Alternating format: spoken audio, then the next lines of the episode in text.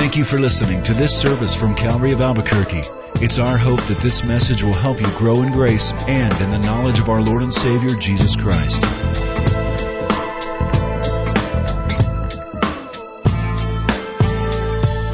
Well, thank you. It's a delight to be back here. It's always frustrating to come when Skip's not here, you see but uh, so anxious to spend time with him again. But I sure appreciate this warm welcome. But let me be very candid. Um, well, let me ask you. For, I know a lot of you have come from different places because of the radio and so forth. How many of you in the audience are in the full time ministry? Can I see a show of hands? Let me ask another question. How many of you in the audience have been saved by the blood of Jesus Christ? That's better. Now let me ask the other question again. How many of you are in the full time ministry, whether you know it or not? Gotcha. Gotcha.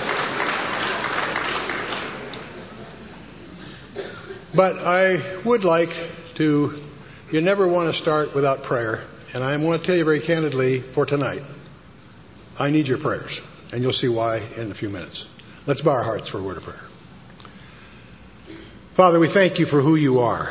We thank you that you have brought each of us to this point in time. We know that there's no coincidences in your kingdom, that we're all here right now by your divine appointment. And Father, we would ask that by your Holy Spirit, that your purpose would be accomplished in each of our lives this night as we commit this evening and ourselves into your hands. In the name of Yeshua, our Lord and Savior, Jesus Christ. Amen. Well, let me start by being very, very candid. This is a very difficult presentation for me to make. Um, for a number of reasons because I know what's on your hearts. Uh, there's some things we need to cover, and there are things that are very difficult for me to cover. Most of you know that my, that my background has been in the strategic community. I, I, I, was a technical nerd in high school, but when I went to college, when other people were in college, I was passing in review on Worden Field at the Naval Academy for whoever was visiting Washington that particular Wednesday took my commission in the Air Force, and I was in the strategic community for some 30 years. Um, think tanks, and I was chairman and CEO of six different public companies. Four of those were defense contractors. So that was in my blood. So I'm not an America basher. And so as I watch what's going on, not just the last few years, the last few months, I stand stunned because with our intelligence resource and whatever, we have a pretty good grasp on what's going on, and I tell you, it's pretty serious. So it's, this is a difficult time. I'm not, I'm not going to spend too much time on the problem, because I think every one of you is participating in the pain, whether it's the loss of retirement, loss of savings, loss of a job, whatever. We're facing some very difficult times. And so uh, I want to. There we go, okay.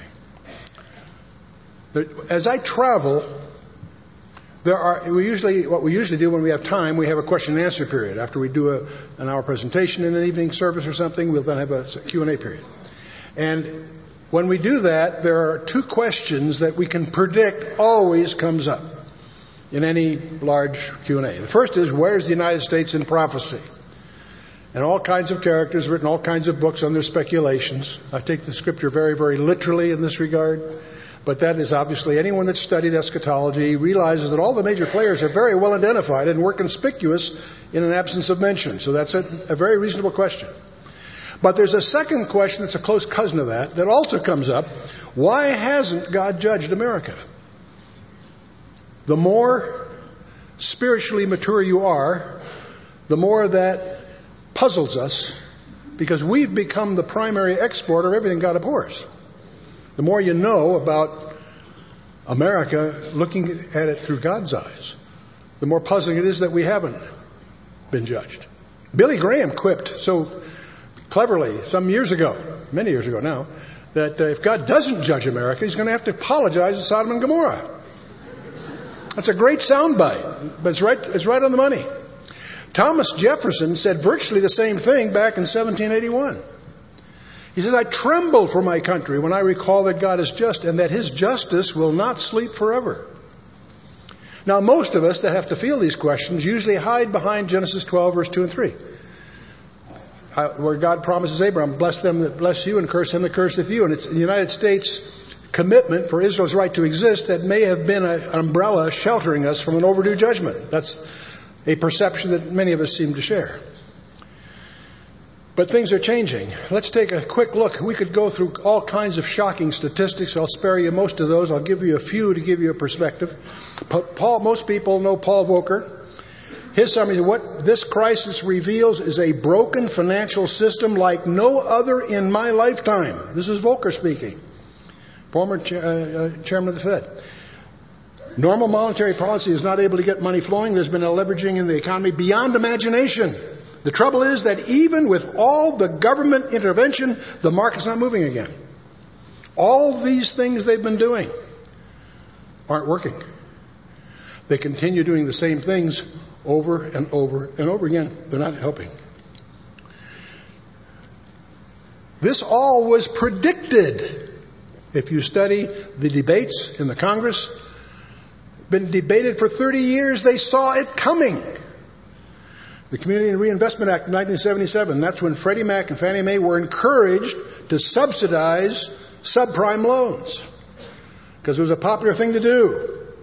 There were a number of people on both sides of the aisle that were screaming, we got to fix this or it's going to lead to a major disaster. They've been saying that for a 30 year period, not just in the last few administrations, by the way. This goes way back. But there are two guys that blocked any repair. Barney Frank, chairman of the House Financial Services Committee, and Christopher Dodd. These two guys, who chaired their respective committees on both the House and the Senate, blocked any attempt to repair this because they were on the take. They were being funded by these uh, agencies. And you can go you can go through the rhetoric. You can find it on the news. You can go look at YouTube and see the recordings of, uh, of, of person after person trying to repair this, blocked. There was an act passed in 1933, the Glass Steagall Act, because they recognized way back in the 30s that there are conflicts of interest in granting credit or lending and the use of credit that's investing. Those are two different uses of money, and they should not be done by the same institution. Depository institutions possess enormous financial power by virtue of their control with other people's money. And so they should be limited to, make, to ensure soundness and, uh, and, and competition for market funds and so forth. Securities activities, in contrast, are risky intrinsically, leading to, could lead to enormous losses, of course. Depository institutions are supposed to be managed to limit risk in contrast to the more speculative securities business. And the Glass Steagall Act per- was designed and protected us right up until, guess when, 1999 when that was repealed. And we're inheriting exactly what that act was intended to prevent. So those provisions that prohibit bank holding companies from owning other financial institutions were repealed in, in November of 1999. So it doesn't end there, it gets worse. If you want a hall of shame, I've often thought I was going to do a PowerPoint with Stalin and Hitler, Barney Frank, Christopher Dodd. And if so, I would add three more. U.S. Senator Arlen Specter, U.S. Senator Snowe, and Susan Collins. These are so called Republicans because they didn't vote their, uh, what they should have voted. They prevent, they, they ended, they ended the country you and I have grown up in. Because their betrayal blocked the full review of the trillion dollar spending frenzy that foreclosed any chance of the U.S. dollar remaining as the world's reserve currency. It was in trouble, but it would have been repairable. This made sure it would never be repairable. A thousand page document was not read by any member of Congress, House, or Senate. They signed it without reading it. None of them read it. They signed it. And. Uh, it was posted on the internet in a form that you could not word search deliberately. Do you see, do you see the, the setup here? Before that bill was signed, the actual federal obligations were already over $65 trillion. That's more than the entire gross domestic product of the world, let alone the uh, uh, United States. Obama's administration's so called economic stimulus package is going to force, they say it's 787 billion. No, no, no, no. It's 2.5 trillion this year and 4 trillion more in 2010, increasing a current 10 trillion debt by 65%. Gets worse. You read the paper and you keep hearing about trillions. You know, Tip O'Neill made that famous crack. You know, a billion here and a billion there. Pretty soon you're talking real money. And he's off by a thousand these days. What, how much is a trillion dollars? Does anyone here have any idea? If you were paid a dollar per minute for 60 minutes an hour, for 24 hours per day, 365 days a year, how long would it take you to get a trillion? Dollar per minute, 60 minutes, you know, continuing. How long would it take you? About 2 million years. That you get the feeling that a trillion is a big number? Let me give you a better example from one of our gold medallion holders. If you had gone into business on the day that Jesus was born, and you lost a million dollars a day for 365 days a year from the time Jesus was born, your business lost a million dollars a day from that point on, it would take you till October of the year 2737 to lose a trillion dollars you begin to realize those are big dollars. A trillion is gigantic. I could go through other examples, but we're already beyond our ability to imagine it, really, frankly. Now, there's another thing you want to know a little bit about. I won't worry you in detail here, but there's a thing called collateralized debt obligations. It's a form of security that was invented in the, in the 80s and 90s. These are loans that are repackaged as securities. They're first issued in the 80s, and it became the fastest growing sector of the international uh, uh, securities market, held by thousands of the largest financial institutions around the world. It became the biggest bonanza for Wall Street. Uh, and there are dozens of kinds of these things. People who specialize in these instruments admit they can't analyze the risk factors, they're, they're complex things. There are all kinds of these collateralized loan obligations that are bank loans, and then there's mortgage-backed securities. There are uh, real estate. There's they, these come in all about a dozen different varieties. I won't take you through each one of these. Got more important places to go. But the point is, these are hybrid securities called derivatives because their value derives from other securities, and the other securities can be other derivatives. So it gets complicated. So these are bundled packages of subprime loans that are now essentially worthless. They're based on the premise that markets would always expand, never contract, and of course that's obviously silly. They're completely unregulated, and they're massively, often fraudulently, overrated by the rating companies that are paid to rate these things Moody's, Fitch, and so forth. And they're all in trouble and going to court for fraud and mishandling, and I won't take you through all of that here. But if you look at the way these things are compositely leveraged, you have uh, CDOs and CLO, all these different kinds. And so they're all leveraging the root security, which is a mortgage. Well, how much are they leveraged? Well, they add up to one common estimate here. The end of last year was about 700 trillion in total, backed up by what? Nine tenths of 1% equity. That's called leverage, man. Leverage works both ways. Okay? It isn't 700 trillion. The current estimates, it's more like 1,100 trillion. These are gigantic numbers. These are numbers astronomers might use, not bankers. Some people say it's the end of money. The money supply in the first 354 years of this country was a trillion dollars, give or take in 2006. It wasn't until 2006 we needed an extra trillion in cash to, to circulate for our activities. And then year by year, we started adding more and more. The total credit market today is over 65 trillion. These are trillions, not billions, not millions. So, now what happens here as you increase the currency, you're debasing it because you're assuming that there isn't that there is not a correlative increase in productivity. You're adding more dollars, no added value. That means you're debasing the value of each dollar. As you start doing that, that compounds on you, and you get what's called not only inflation, inflation is the good news. You can get hyperinflation, which is self destructive. There have been lots of hyperinflations in history. We know how they work. Let me take one example from my own family. I had grandparents that sold a restaurant to retire. When they put when they opened escrow, the money was enough to retire on. When the escrow closed, it was enough to buy one loaf of bread. That was in Germany. In uh, in uh, Germany, food prices doubled every 49 hours. A loaf of bread in 1920 cost one mark. In 1923, it cost 726 million marks. You say, well, that was Germany in the 20s. No, there's, I could go through all of these they always result in a regime change, okay? Well, the question that's lurking in all of our hearts right now is how long is it going to work? There are a lot of experts, competent, good experts, that will tell you that they're hoping this is going to turn in a few weeks, a few months, whatever.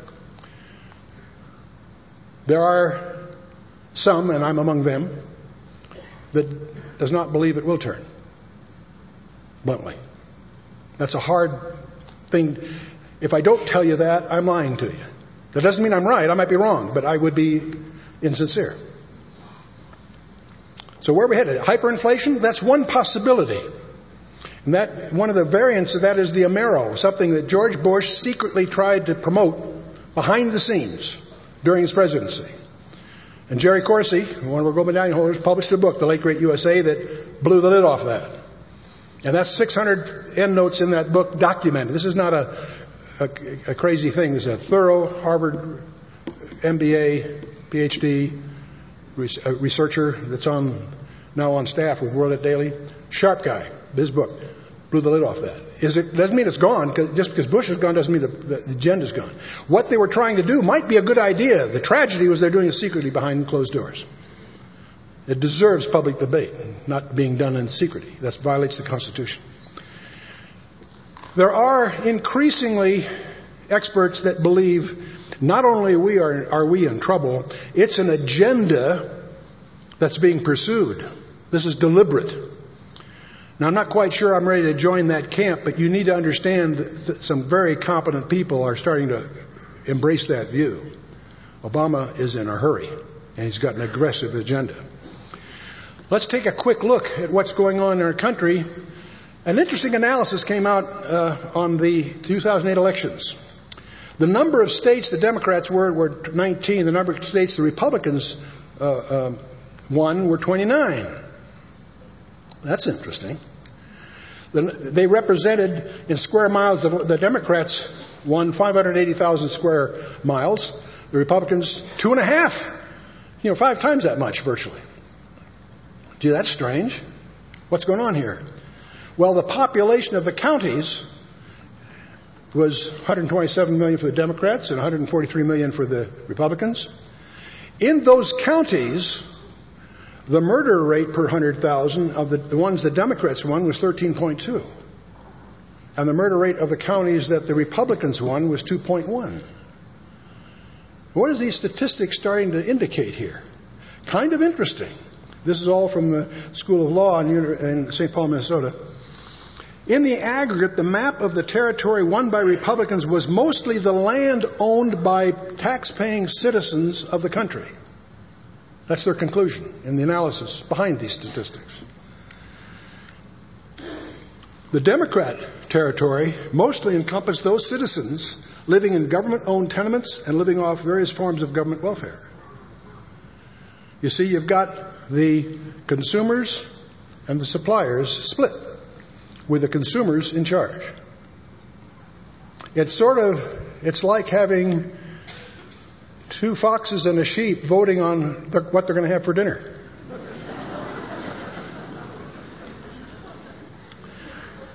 now, I'm sorry we didn't have it available. To, we'll have it be, uh, before the end of the month. We did a briefing, two one hour sessions on the Twilight's Last Gleaming, I'm drawing just a summary of that to give you the flavor of what we're facing without trying to get into the background because I want to go in a different place. But that is a, that will be available. Uh, I'll show at the end how you can get it. It's also summarized in our news journal, which you can get for free for the asking at the end, and we'll t- deal with that. You and I are in a far more serious predicament than the one I've just summarized.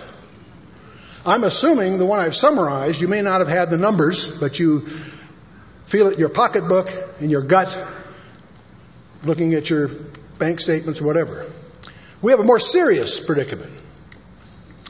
There are a number of different wraths of God in the scripture. There's his eternal wrath, which of course is against sin in all its forms. No problem there. There's what you might call eschatological wrath, as summarized in Revelation 6 through 19 that wrath of God that's poured out in the end times. Most of us have some sensitivity to that. There's also calamitous wrath, the kind that was poured out in Genesis 6 through 9. Noah's flood was God's reaction, a form of wrath, calamitous wrath. There's consequential wrath because Paul in his letter to Galatians says, "What you reap, you, what you sow is what you reap." So that's another form. One could call that consequential wrath. But there's a last kind that's not as obvious that we want to understand, and that's his abandonment wrath. And we'll go through a few examples of that here. You know, Samson, you all know the story of Samson. Remember, just try to picture yourself waking up under Delilah near the end there. He woke, in, in Judges 16:20, Delilah said to him, "The Philistines be upon thee, Samson." You know, the third time she does it, and he woke up out of his sleep and said, "I'll go out as other times before and shake myself." He was in for an unpleasant surprise. Because the scripture says, and he wist not that the Lord was departed from him. Can you imagine Samson as he began to realize that his strength that he'd come to take for granted was gone? Didn't know God had abandoned him. Think about that for a minute. How can we tell if God has abandoned us? I preached for years out of Second Chronicles 7:14, you know, where God says, "If my people are called by name, will do four things, I'll do three. And I've used that arguing for a national repentance. I'm not sure today I can do that. I wonder if he do I know that he has not abandoned us here. You know, and Hosea was sent to give God's indictment to the northern kingdom. And the parallel between the northern kingdom and the days of Jeroboam II and the United States are astonishingly parallel. Our commentary on Hosea deals with that, but the point, there's a place in it where God says, Ephraim is joined to idols, let him alone. Ephraim is the idiom they use 37 times in Hosea. It's his figure of speech, his synecdoche for the whole northern kingdom. It's, it's and it's, uh, and it, it, Israel is joined to idols. The, the word chavar is yoked to or cleaving to. But what is his judgment of Ephraim? Let him alone leave him to his idols. Okay? And uh, that is a painful note of finality. We get the same echo in Revelation uh, uh, uh 21, verse 11. Let him be filthy still. Let him that's filthy, filthy still. Let him that whatever predicament is, leave him in there. This is all summarized in Proverbs chapter 1, which I let me just go through it here. Because I have called and ye refused, God speaking, I have stretched out my hand and no man regarded, and ye have set at naught all my counsel, and ye would have none of my reproof. I also will laugh at your calamity. I will mock when your fear cometh. When your fear cometh as desolation, and your destruction cometh as a whirlwind, when distress and anguish cometh upon you.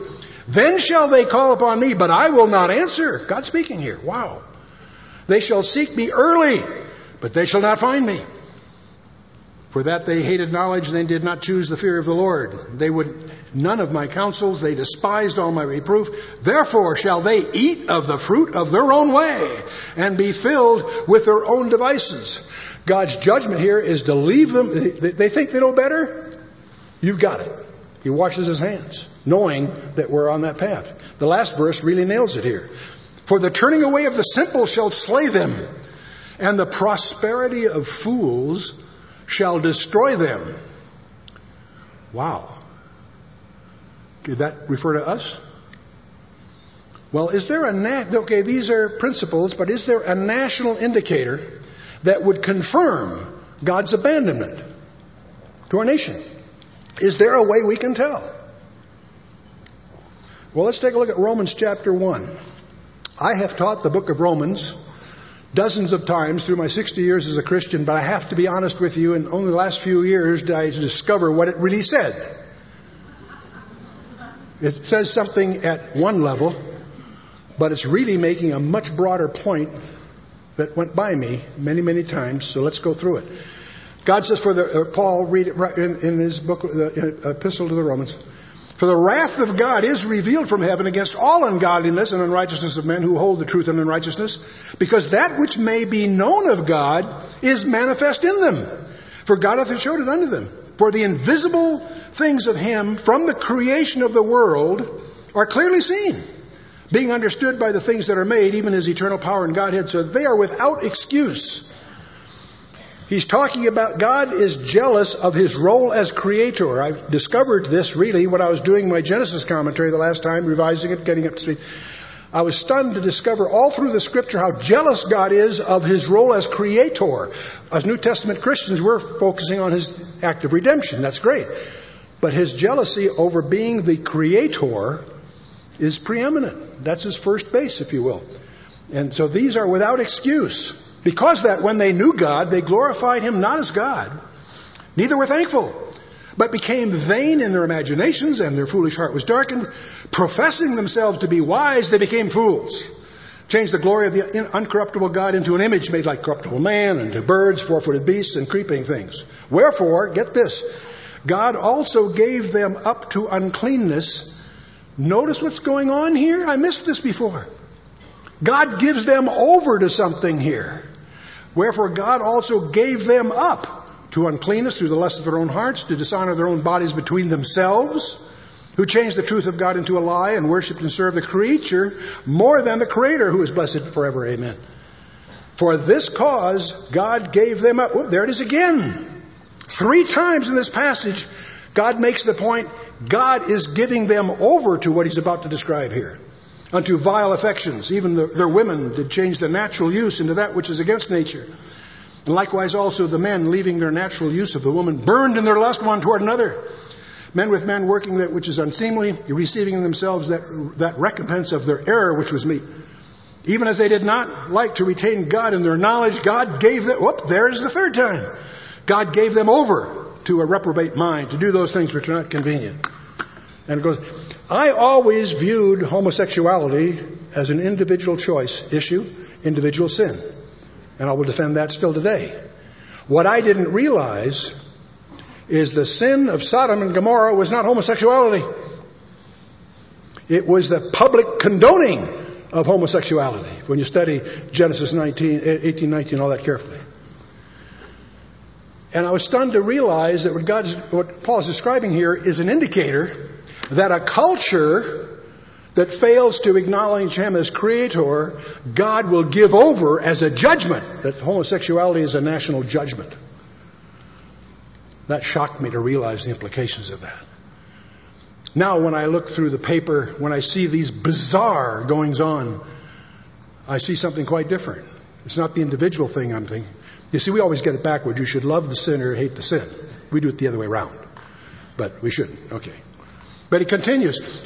What, what's the result of this? Being filled with all unrighteousness, fornication, wickedness, covetousness, maliciousness, full of envy, murder, debate, deceit, malignity, whisperers, backbiters, haters of God, despiteful, proud, boasters, inventors of evil things, disobedient to parents, without understanding, covenant breakers, without national affection, implacable, unmerciful, who knowing the judgment of God, that they which commit such things are worthy of death, not only do the same, get this but have pleasure in them that do them. Wow.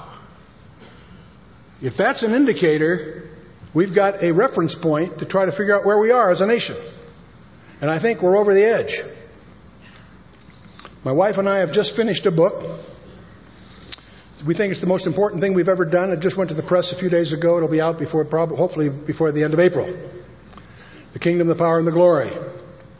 And uh, so I want to shift to a third part of my presentation here and talk a little bit about the remedy to all of this. And it's not financial.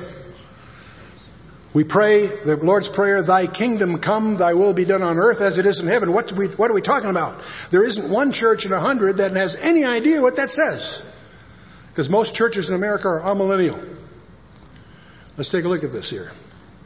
Nothing on the heaven and earth is more certain Christ is going to come back to rule on the earth. There are 1,845 references in the Old Testament, 17 books that give promise of the event. There's over 300 references in the New Testament.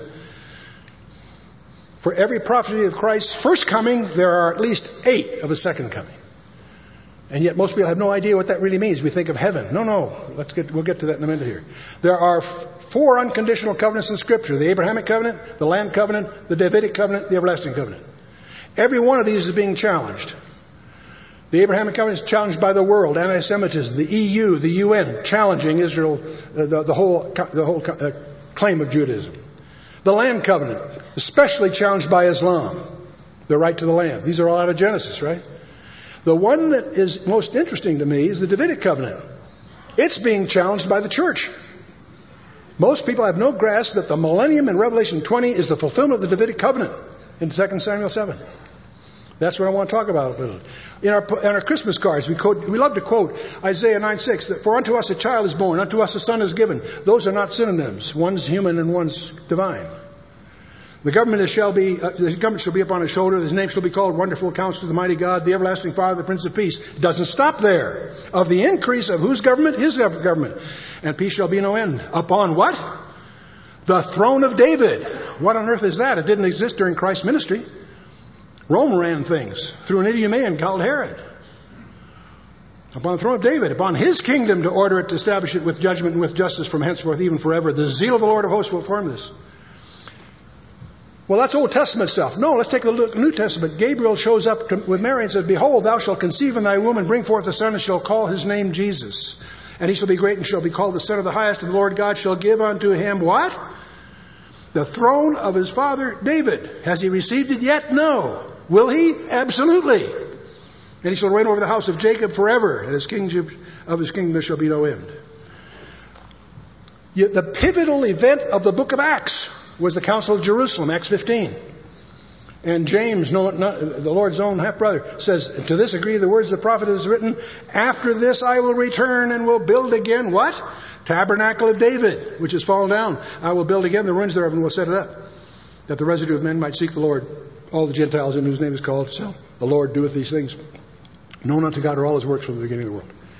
You know, it's interesting. If you have a cheap telescope and you look at a star, you see a star. But you spend a lot of money and get a much better telescope and look at the same star, and you often find out, oh, it's really a t- double star. That's called resolving power. It's a, it's a mathematical measure of optical uh, ability. That's also true in language. There are often phrases we think are synonyms, and they're not quite. And one of these is the kingdom of God and kingdom of heaven. Uh, uh, most commentators, if you study good, respectable commentaries, will tell you, well, kingdom of God, kingdom of heaven are synonyms. And I'm here to tell you, I don't believe so. I challenge you to challenge what I'm saying on your own studies. Kingdom of God is all inclusive, includes the angels, things that were created long before the earth. Kingdom of God is all inclusive, no problem there. But there is a term used only by Matthew, by the way, called the kingdom of heaven, and that's misunderstood. It's actually a genitive of source, not a genitive of apposition. It's the kingdom from heaven. That's a denotative term used by Matthew.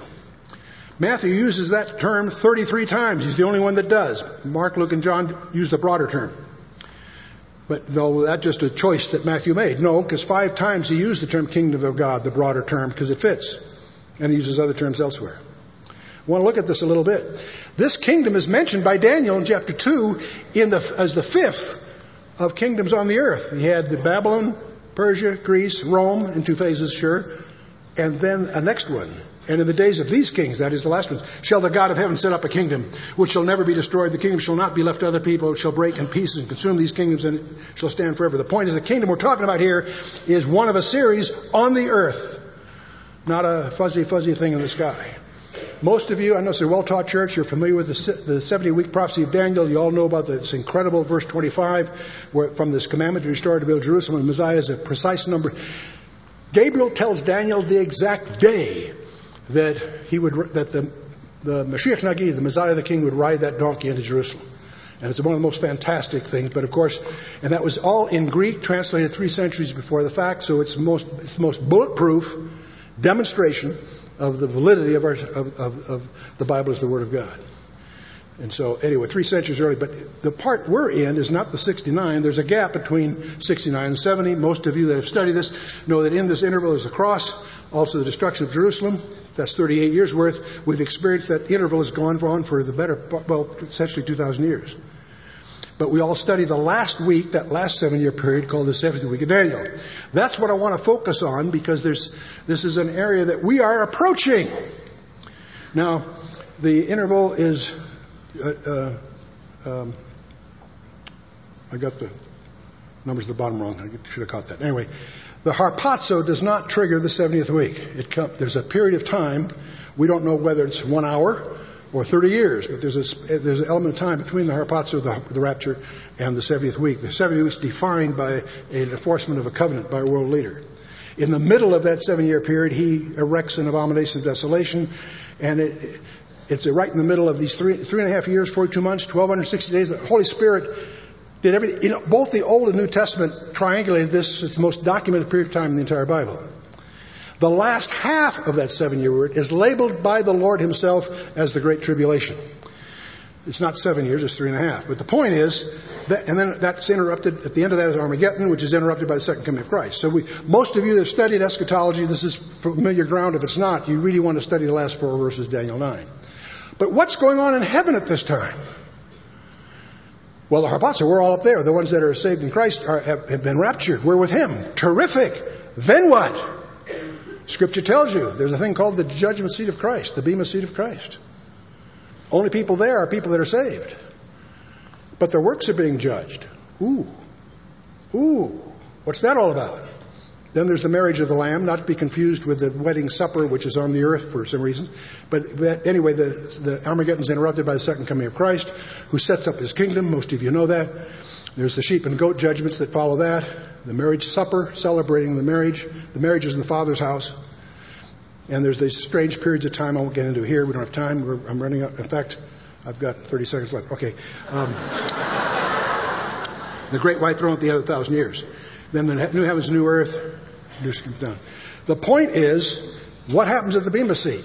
Paul tells us, 2 uh, Corinthians 5.10, we must all, you and me, appear before the judgment seat of Christ that everyone may receive the things done in his body according to that he hath done, whether it be good or bad. Well, wait a minute now. I thought we had eternal security. Absolutely. You know, the Calvinists talk about eternal security, but they talk about it in kind of a strange way. Yeah, you, you know, you, are saved because if, if you persevere. So if you persevere to the end, then you were saved. You can't find out until you're at the end. So some people call that the experiential, experimental predestinarians. Arminians have the opposite view. Only those that persevere. See, they both deny eternal security in a very strange way. Each, each of thing. Well, it turns out. Let's back up a second. Are we secure or not? Can we lose our salvation? We could spend easily all evening on this. Let me just take one example, and that's out of John. All the Father giveth me shall come to me, and him that cometh to me I will no wise cast out. For I came down from heaven to do my own will, but the, but the will of him that sent me. This is the Father's will which hath sent me, that all which he hath given me I should lose nothing, but you raise it last day. So the responsibility is the Lord's, isn't it? I should lose nothing. But my favorite verses are in John chapter 10. If you, this is an area that bothers you, I want you to jot down John 10, verse 28 29, where Jesus says, I give them eternal life, and they shall never perish. Neither shall any man pluck them out of my hand. My Father, which gave them me, is greater than all. No man is able to pluck them out of my Father's hand. Notice there are two hands involved. His hand is Father's hand. I don't think he'd get out if he tried. But I, will pull a Walter Martin on you. If you can lose your salvation. I have a new name for God. A new name for God. Butterfingers. now, you laugh, but that's the point. Your security is not your responsibility. It's Christ, it's the Father's, and the Holy Spirit's. It's that you can build your case on each, any one of those. See, the problem is there are three tenses. Of, we don't let the students use the word salvation in the institute because it's confusing. You know, Radmacher would say, I, I, I was saved, I'm being saved, and I will be saved. What does that mean? No, there's three tenses. Past tense, separation from the penalty of sin. Present tense, separation from the power of sin. Future tense, separation from the presence of sin. We call separation from the penalty of sin justification. The minute you accept Christ, you are declared judicially not guilty. You haven't changed yet but you are His. Present tense, that starts when you accept Christ, not before. And it's sanctification, which gives you the power. An unbeliever has no power over sin. You do. You may not exercise, you may stumble, but you have the Holy Spirit. And I don't care what the addiction is, I don't care what it is, Holy, you've got power over that through the Holy Spirit. That's called sanctification. And yet there's a future part, glorification, separation from the very presence of sin. All three of these things are tenses, past, present, future. They're all tenses of a paradigm of salvation. Once you understand that, you know your justification is nailed. Why? Because it was paid for on a cross 100%. To try to add to that is blasphemy. The Lord did it. It is finished. To tell us die. You know the story. So we have these two, for 400 years, we've been fighting the wrong battle. Both these guys are right in what they assert, and they're both wrong in what they deny. What's between these two is a third view, which I'll call, for lack of a better term, the overcomers which gambles on the fact that you are eternally secure, but it makes a distinction between entering and inheriting. When we signed in yesterday to come here, we signed in at a hotel. By signing in, that gave us the right to enter that room. It didn't give us the right to rearrange the furniture. We didn't inherit it because my staff doesn't include Paris Hilton or anything. Anyway. Uh, so this the the thing that the thing that you're working on is your inheritance. In the Old Testament, inheritance could be lost. New Testament inheritance could be lost. Both old and new. Ask Esau, ask Reuben, ask the prodigal son. You can blow your inheritance. You can't lose your salvation. Jesus paid for that.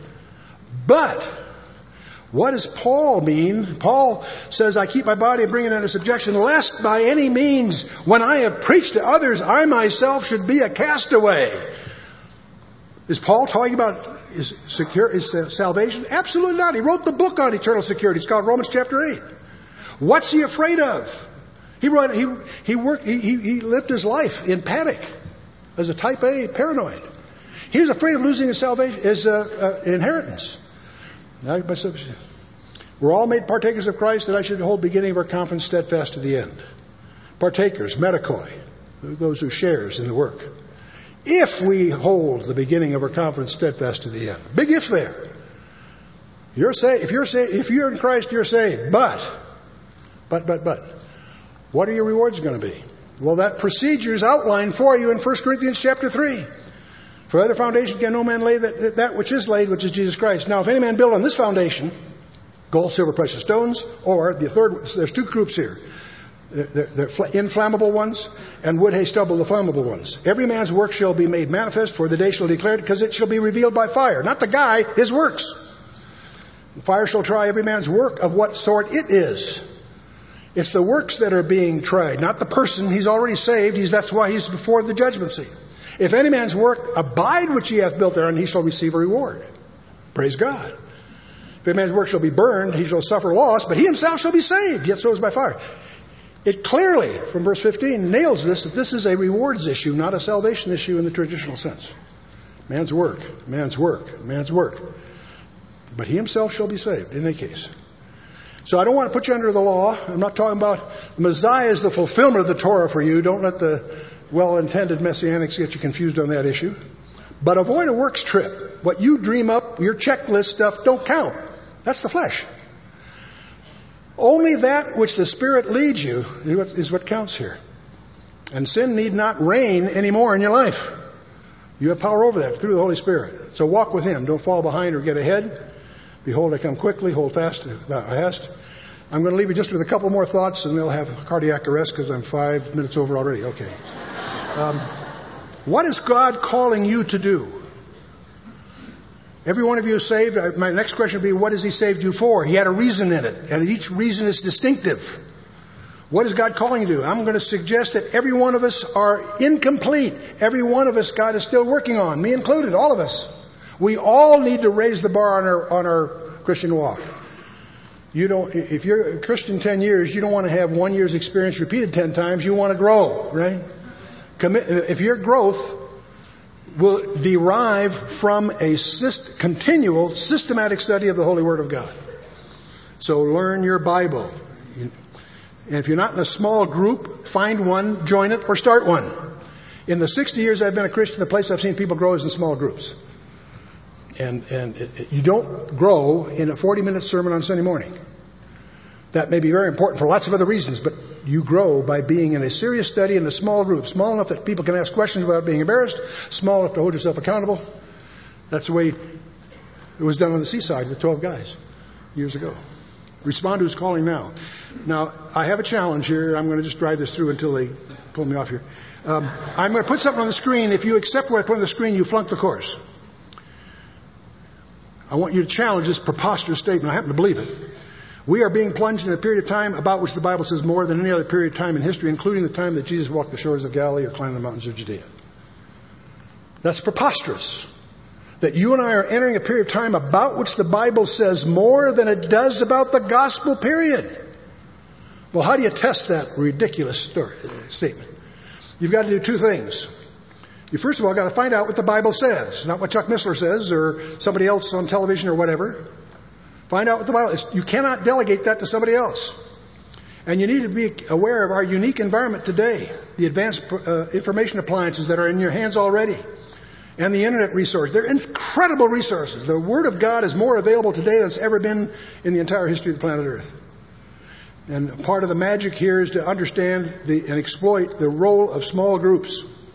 But the second thing you got to do is to find out what's going on.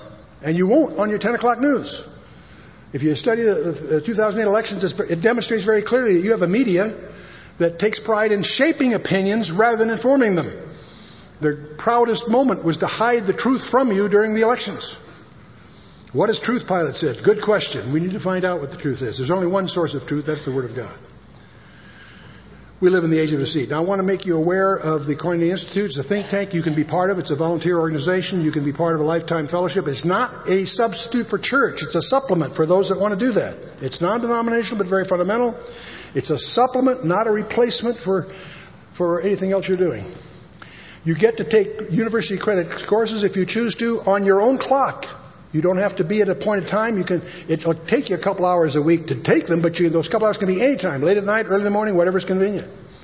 It's a voluntary think tank for Christians, and it's committed to helping you discover and then supporting you in whatever ministry you believe God's calling you.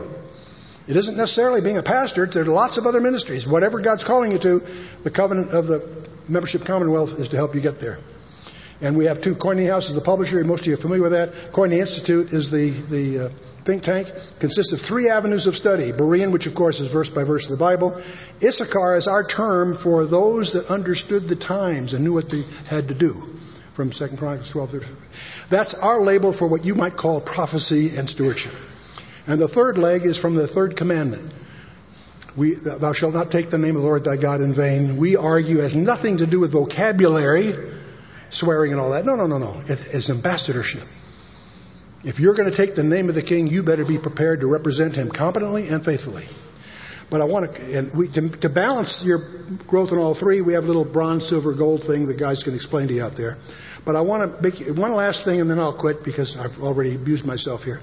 The intel, there's an intelligence database that's available to you. We call it the Issachar database because that's our term for that. It has a worldwide surveillance network feeding it. It has subscription services to all the major intelligence commercial sources. of commercial intelligence is in the database. And also all our internal resources available to the ministry are indexed in this. It's organized not by the 10 strategic trends that we're famous for, but about 40 different what we call surveillance sectors. Some of them are geopolitical, some of them are technological, some of them are economic, what have you. But that's the way it's referenced. Everything in the, and the, we're not talking about just text, we're talking about multimedia. And the most valuable ones are what we call bullet briefings, a five minute multimedia presentation on some topic. But there are all kinds. There's 17 different kinds of things in there. And everything in there has a stub which says what it is and has the tools by which it can be retrieved. So when you have a, an inquiry, we call that a folio, the computer will assemble what's relevant. You do your presentation. It's graded by your class against is, did you qualify the data? Is it logically sound? Is it, did you establish relevance? and is it persuasive? That gets filed in the database, and your stub for that gets amended appropriately. Now, it's the interaction of the members with that database that justifies the label of this activity as a think tank. It's not just a school. And so that's what we're all about. We, we have a weekly one page thing you can get on the internet. It's free of charge.